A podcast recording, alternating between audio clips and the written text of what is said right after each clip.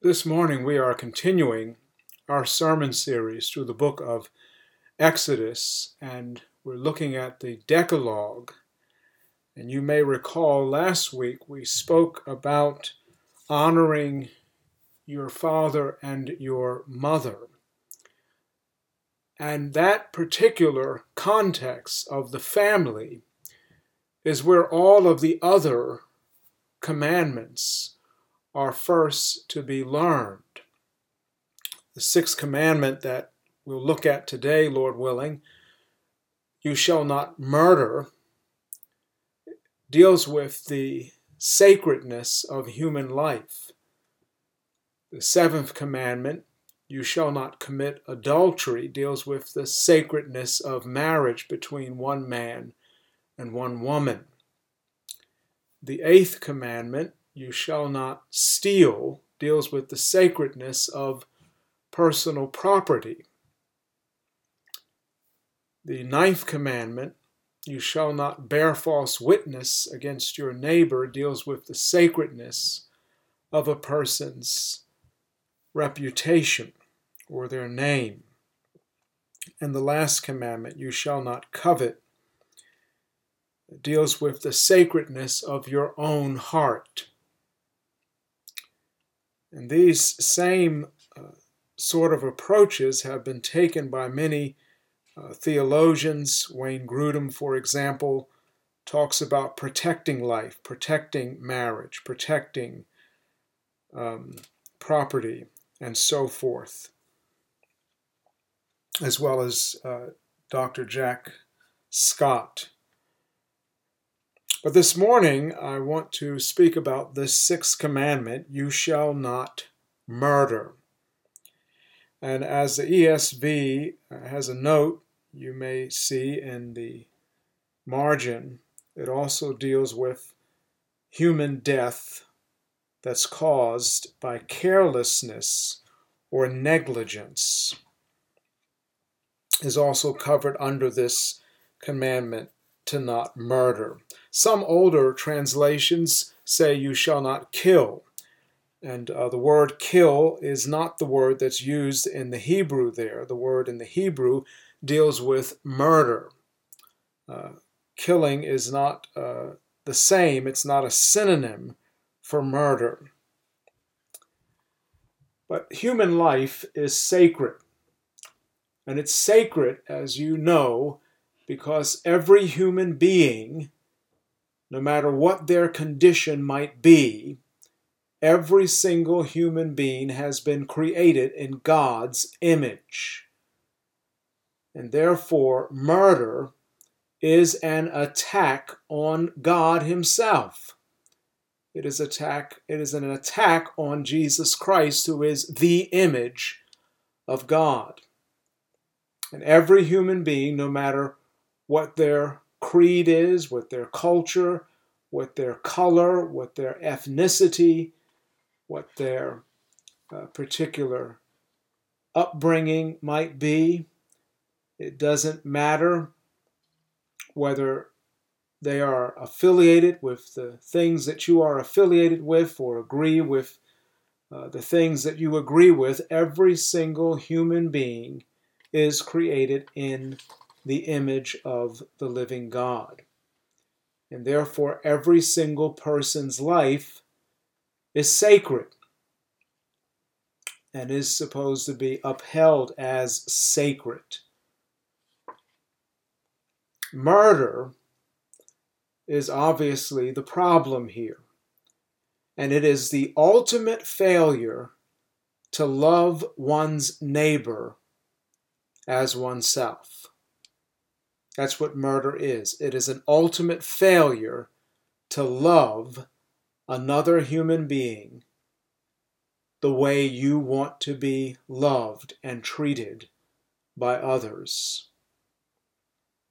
And so, built into this commandment uh, to not murder is the clear implication of the command to love one's neighbor the same way you love yourself.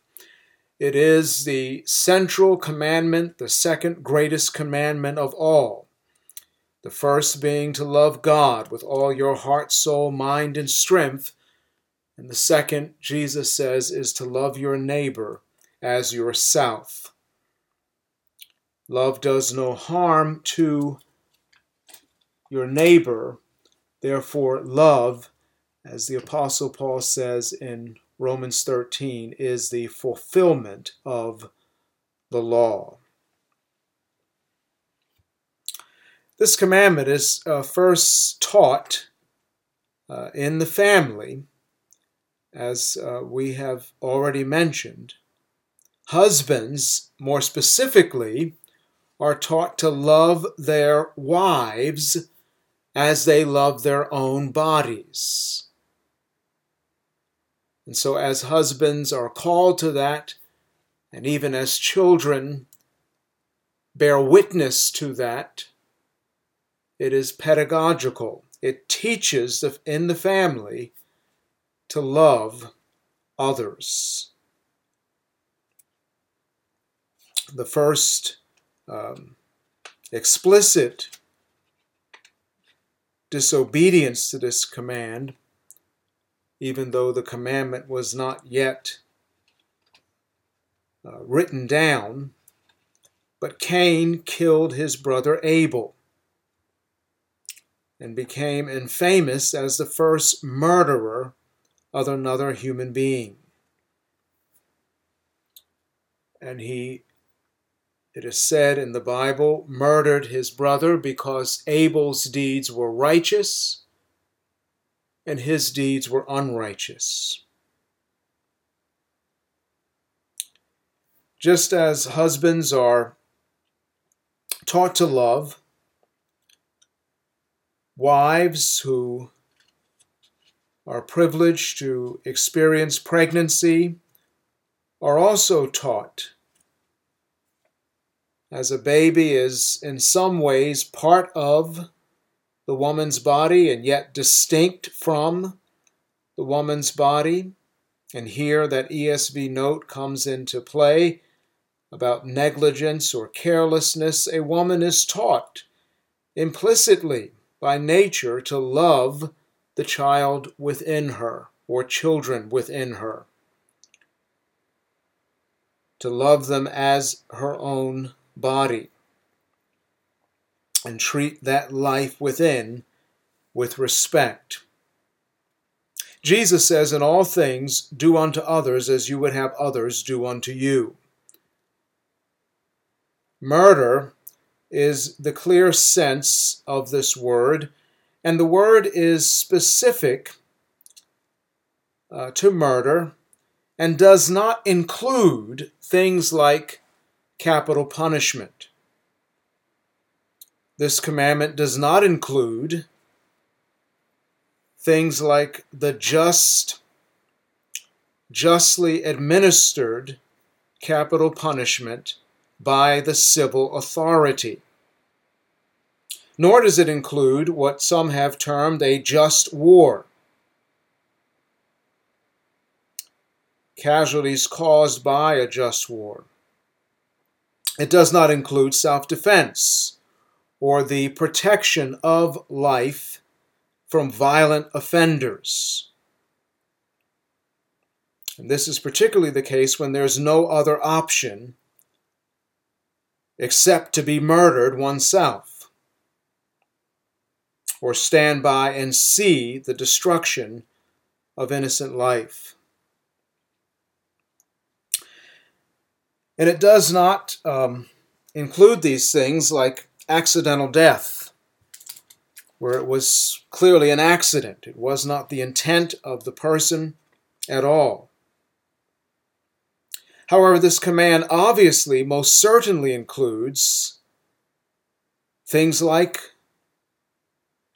abortion, except in the very rare case when the mother's life is clearly in danger of being lost. And that's a debatable issue, but it wouldn't include that kind of abortion. Euthanasia is also um, clearly murder. Suicide is also included in this commandment to not murder. Jesus, however, expands, as he does with all of the law. He shows the, uh, the, the depths of the law and what is included in the law. Uh, he, he includes in this law, it was always there, but he he interprets and he further fleshes out the implications and applications of the law. And he explains in Matthew's gospel account as well as Luke that hatred for other people is but the seed of murder, as well as being angry uh, with your brother. Anger in itself is not sinful, but anger that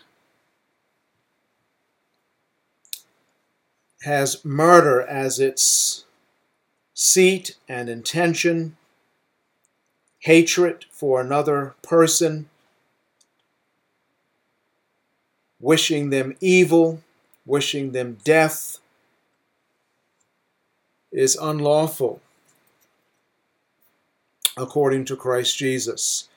He says in Matthew's account of the gospel, in Matthew chapter uh, 5, you find this uh, beginning in verse 43 You have heard that it was said, You shall love your neighbor and hate your enemy. But I, I say to you, love your enemies and pray for those who persecute you, so that you may be sons of your Father who is in heaven.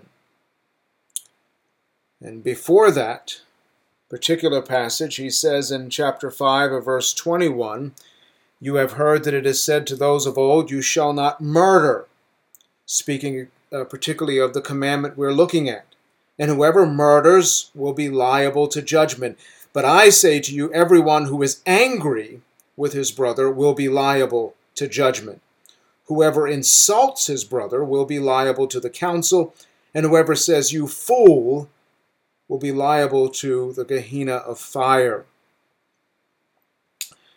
Um, and so, Jesus, in this passage, as you know, he develops this call to reconciliation, this call to a restoration to brotherly love and kindness, and not to allow anger to stew and to grow in your heart. The Apostle Paul in the book of Ephesians uh, builds on these principles uh, when he says in the book of Ephesians, chapter 4,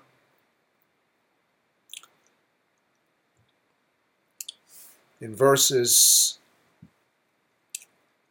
30 and following, and do not grieve the Holy Spirit of God, by whom you were sealed for the day of redemption. Let all bitterness and wrath and anger and clamor and slander be put away from you along with all malice. Be kind to one another, tender hearted, forgiving one another, as God in Christ forgave you.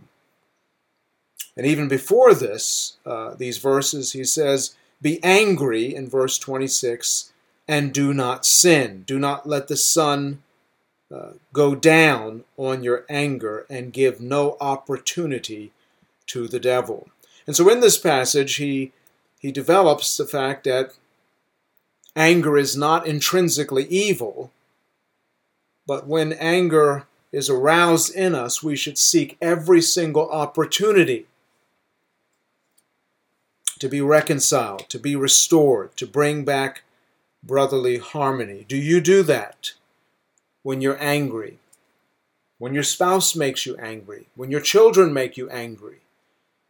When friends or family members make you angry? When your boss, people on your job make you angry? When politicians make you angry? You may not have the opportunity to be seeking reconciliation with people on your TV screen. But when anger is aroused in you, do you seek to put it put it down and not allow it to control you and to overcome you. Believers are supposed to be angry at sin indefinitely. But there is a sense in which we are called to be filled with the Spirit, and what that means at some level is to be self controlled. It's one thing to remain in opposition to evil or to a particular sin or to sin in general, and another thing to allow that emotion to be central in your life and overcome everything else in your life. And so you cease to be characterized by love, gratitude, and joy, and peace loving, and peace pursuing, pure in heart, and instead become characterized solely by indignation and sometimes we can we can exercise this anger or this hatred, this this slow burn within us uh, by like Joseph's brothers who were not able to say a kind word to him. Are you ever that way? Where you really don't have a word of encouragement to give someone and you really only speak to people when you have something critical to say to them or about them. We, as God's people, must exercise love and kindness, encouragement, and like our Father in heaven, like our Savior, Jesus Christ, be blessedly unbalanced in the areas of grace and love and mercy and kind heartedness and forgiveness while still being opposed to what is sinful. You remember that blessed unbalance, it's not really an unbalance, but it's just stated that way to make the point in God's name, the Lord, the Lord, a God merciful, gracious, slow to anger, abounding in steadfast love and faithfulness, keeping steadfast love for thousands, forgiving wickedness, transgression, and sin. And in the one thing, unlike the rest of those, but who will by no means clear the guilty, visiting the iniquity of the fathers on the children's children to the third and fourth generation. And so you see in God and in his character, in his being, this, this very weight, weighty and uh, weighed down mercy and grace, and yet this still very sober reality that God hates sin and he will deal with it. And so we have to have that same kind of uh, anger at sin and hatred for sin but yet what characterizes you should be, more than anything else, love. It's one thing that is to be said about Christians the world over is that they are people who love.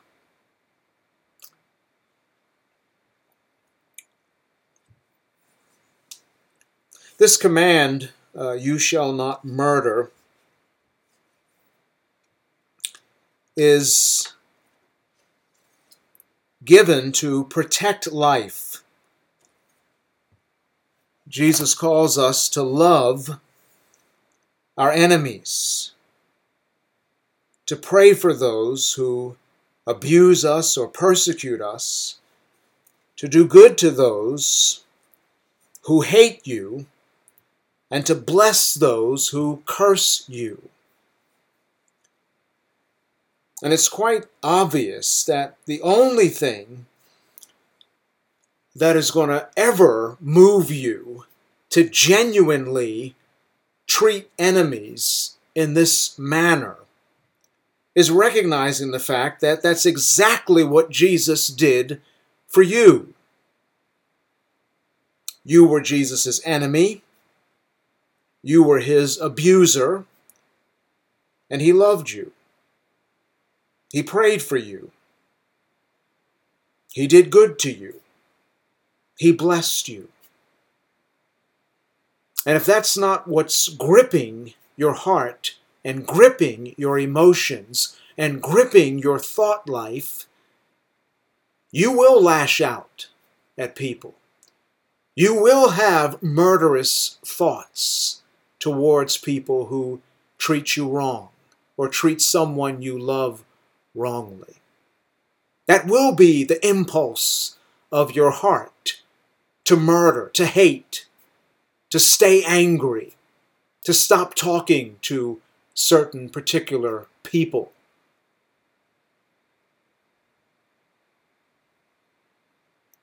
But if the gospel has gripped you, if Jesus' love for you has arrested your thinking, you have to pursue reconciliation, don't you? You have to seek restoration. You're constrained by Jesus' love for you. You were a hater of God. The Bible says that in Titus chapter 3. We hated people and we hated God.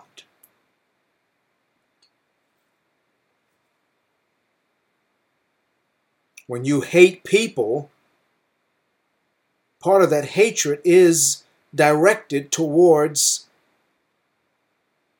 the God in whose image they have been formed. James speaks of that in chapter 3 as well.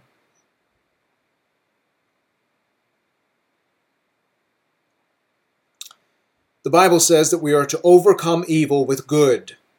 And since good overcomes evil, since light overcomes darkness, the call to love, no matter their ethnicity, their culture, their nationality, their religion, their color, their gender, or their sin. Because good overcomes evil, because light overcomes darkness, no matter who you are dealing with. This is how the kingdom of God's love advances and impacts and influences and changes the world. The prophet Isaiah at one point said about the, the latter days. And uh, the book of Hebrews, chapter 1, tells us when the latter days were. It's when Jesus was on earth preaching the gospel. It's when he appeared in these last days, as it says in the book of Hebrews, to put away sin. And the prophet Isaiah says, In the latter days, this mountain of the house of the Lord shall be established as the highest of mountains, and shall be lifted up above the hills and all the nations shall flow to it, and many peoples shall come and say, Come, let us go up to the mountain of the Lord, to the house of the God of Jacob, that he may teach us his ways, and that we may walk in his paths. This is in Isaiah chapter 2. For out of Zion shall go forth the law. And you also find a similar passage like this in Micah chapter 4. And the word of the Lord from Jerusalem, he shall judge between the nations. And it says in verse 4 that they shall beat their swords, used to murder, used to kill, they shall beat their swords into plowshares and their spears, again, a weapon to destroy, they'll beat their spears into pruning hooks. Nation shall not lift up sword against nation, neither shall they learn war any more. O house of Jacob, come, let us walk in the light of the Lord. And you know that walking in the light of the Lord is walking in the light of Christ Jesus, who is the Lord. Isaiah picks up on this same theme later on in his prophecy in chapter 11, where he says that they shall not hurt or destroy in all my holy mountain. And here's the reason For the earth shall be full of the knowledge of the Lord as the waters cover the sea. This is why it is so important for God's people to be gripped by the gospel, to be gripped by the true knowledge of God. Jesus said, This is eternal life, that they may know you, the only true God, and Jesus Christ, whom you have sent. That you in your life would be gripped by the gospel, would be gripped by Jesus Christ and his love for you and his grace towards you. It's very easy when you have been wrong to have murderous thoughts. But it's harder to hold on to those thoughts when you are gripped by the reality of God's grace towards you in Jesus Christ. And this is these passages in Isaiah are not speaking of some kind of utopianism, but it's it's saying that if if nation is to not war against nation, if people are not to hurt one another, the only way that that will be brought about is through the true knowledge of Jesus Christ.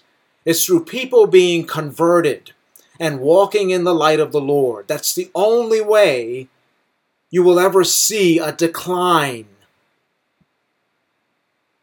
of nation waging war against nation.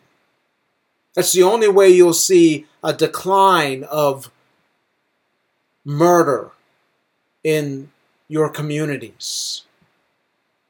There's all kinds of murder in, in America and throughout the world. Gun violence and people being killed in domestic violence. The only way these things will be scaled back is through the gospel of Jesus Christ.